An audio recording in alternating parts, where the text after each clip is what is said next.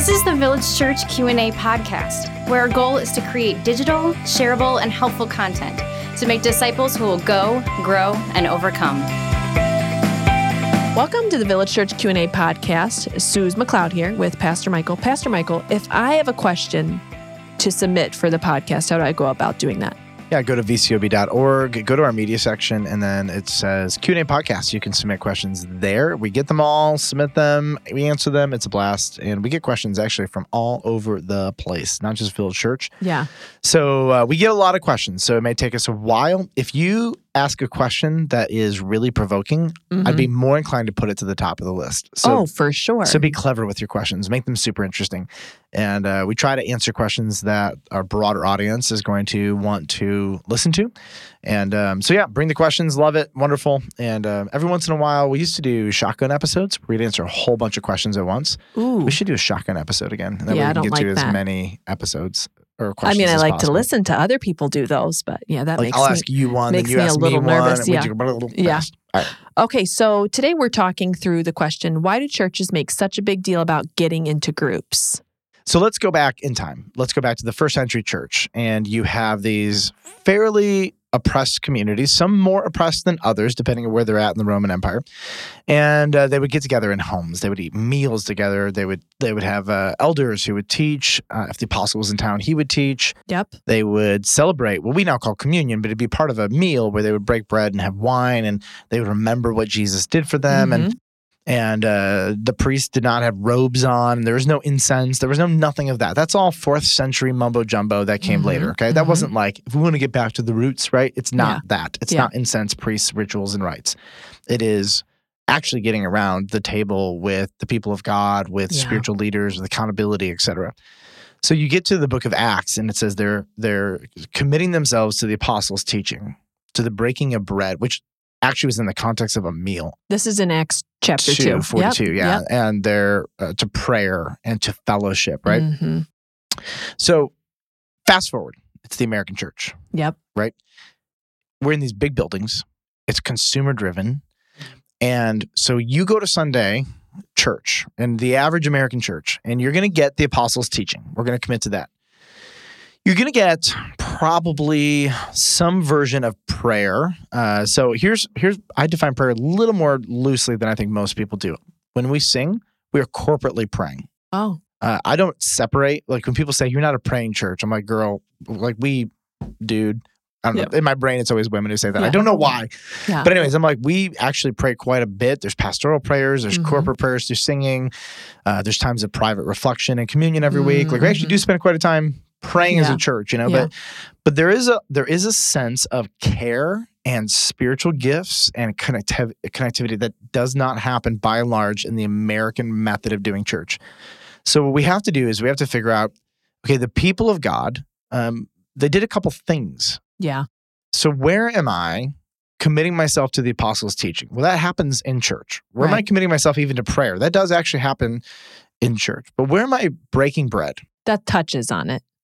Prayer. We yeah, yeah, there's personal prayer. right. Then there's like praying with people, which Right. you get the idea in the early churches, a bit more intimate and less again consumer driven, like like spectator watching it happen kind of thing. Yes. And uh, where am I fellowshipping?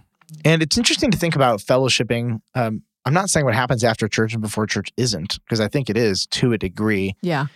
But there just seems to be something more about life on life that Yes. the Bible is talking about when it talks about spiritual community, the people of God. Mm-hmm. So to undo everything we know as the American church, I don't even know is necessary. Right. So, but it's important to make sure that we are integrating all of these aspects into our weekly rhythms of worship. So we, the church, the American church, has come up with this group model. Yeah. Every group does it a little bit differently. I don't really care how they do it, but um, what we do is we eat together, Mhm. and we do is we pray together, Mhm. and we commit to the apostles' teaching. We usually go through the sermon or some other thing, and we spend time in fellowship together. In about a half hour, my entire community group is going to Ruth's Chris to hang out tonight Mhm. and uh, to eat, and we're gonna have a good time. yeah. It's half off dinner on Monday nights. It's there you great go. time. That's a good advertisement. right. They so don't even sponsor this podcast. They don't. way. They should. Like- no. if we get a check from them, that'd be pretty cool.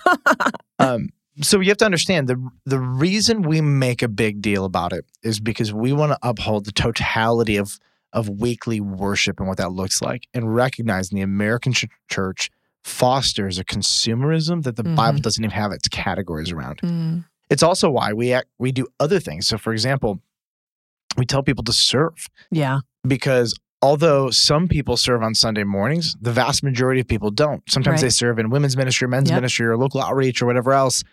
And so these are basic, fundamental 101s. And here's my question for most people um, Are you sitting under the apostles' teaching? Yeah. Are you praying with God's people?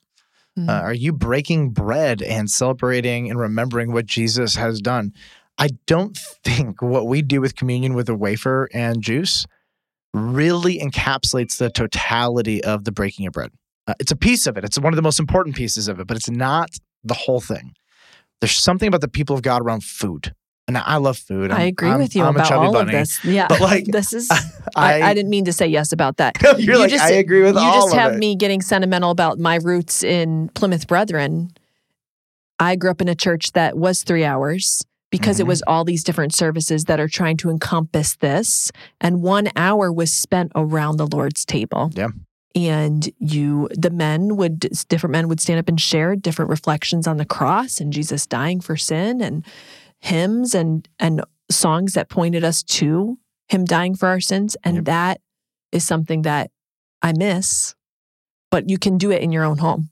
You can do it with other believers. And I do love that we have communion every week at Village Church. Yep. It does bring some of that out because we do need to reflect often on the Lord's table. He Absolutely. said, He said, do this as often as you meet Yep. in remembrance of me.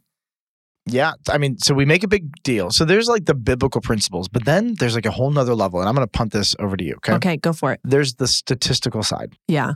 So, like, there have been so many, many, many, many studies done on churches and groups, Yeah. et cetera.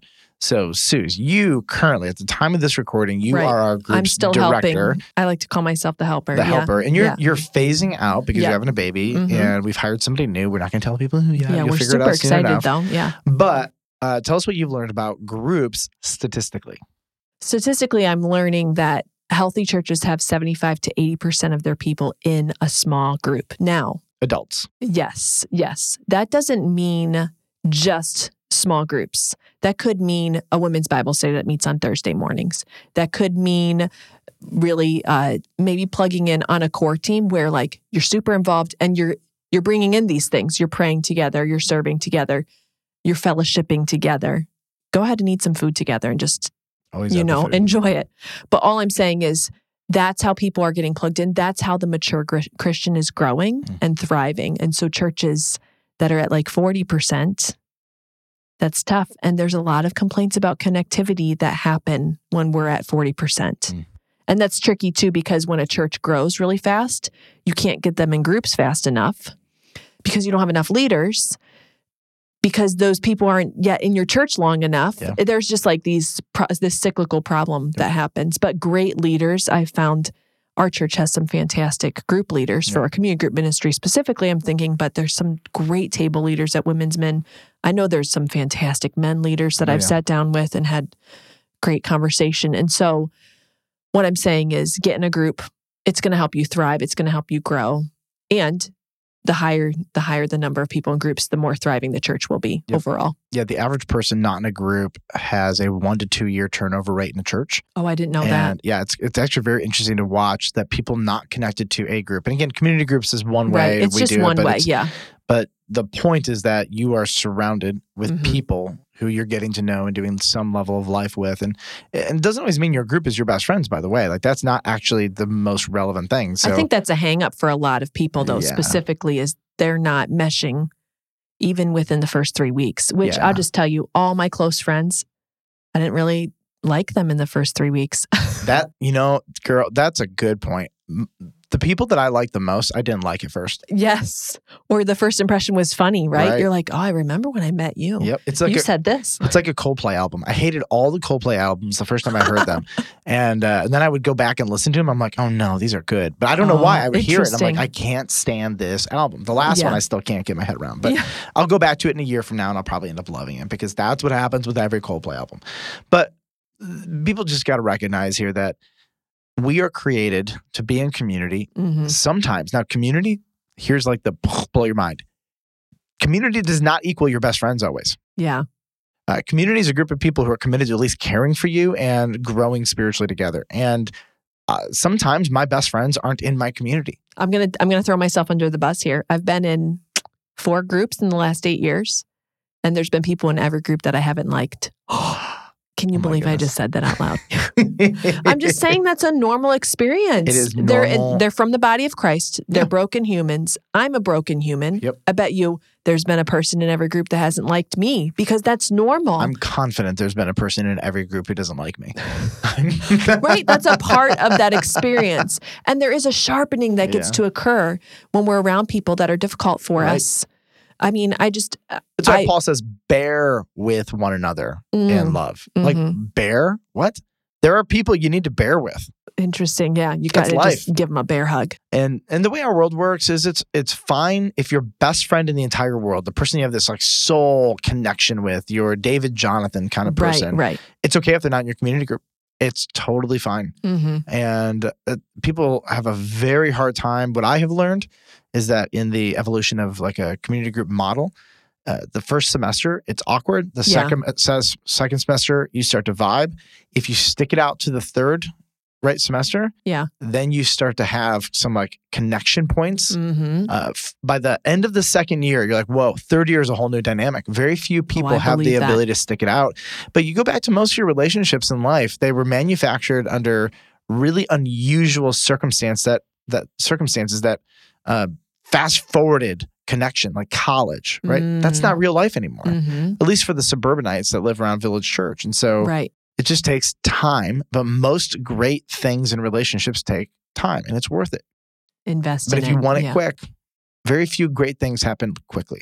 right, Very few. right. Lean into the hard people in your groups as well. I would say. You may end up loving them. right it's shocking what what happens when you lean into that mm-hmm. i how do we not like when you're in a community group how do you not just become a consumer like if our church is wired that way i believe we're we've become more wired like Yeah. that we click on a podcast we hear the answer we don't like it we stop it halfway through we consume constantly how do we not become consumers in our community group or in our small group at church You know, I, I can, I'll speak for mine. Everybody brings something. Different people teach. Everybody brings food every week. Um, everybody brings something to the table. But I think you bringing a spirit of vulnerability is actually the first thing to bring. If you're weird and closed off, then you're not Mhm. going to ever get community. It's just going to be that Mhm. simple. Like there's a lot of people I, I, I've watched and they're upset at their community group. And, and honestly, I just, I want to look at them and say, you didn't give it your all. right You held back. You had walls up. You were difficult. You were terse. You were cold. You didn't participate. You didn't show up to stuff.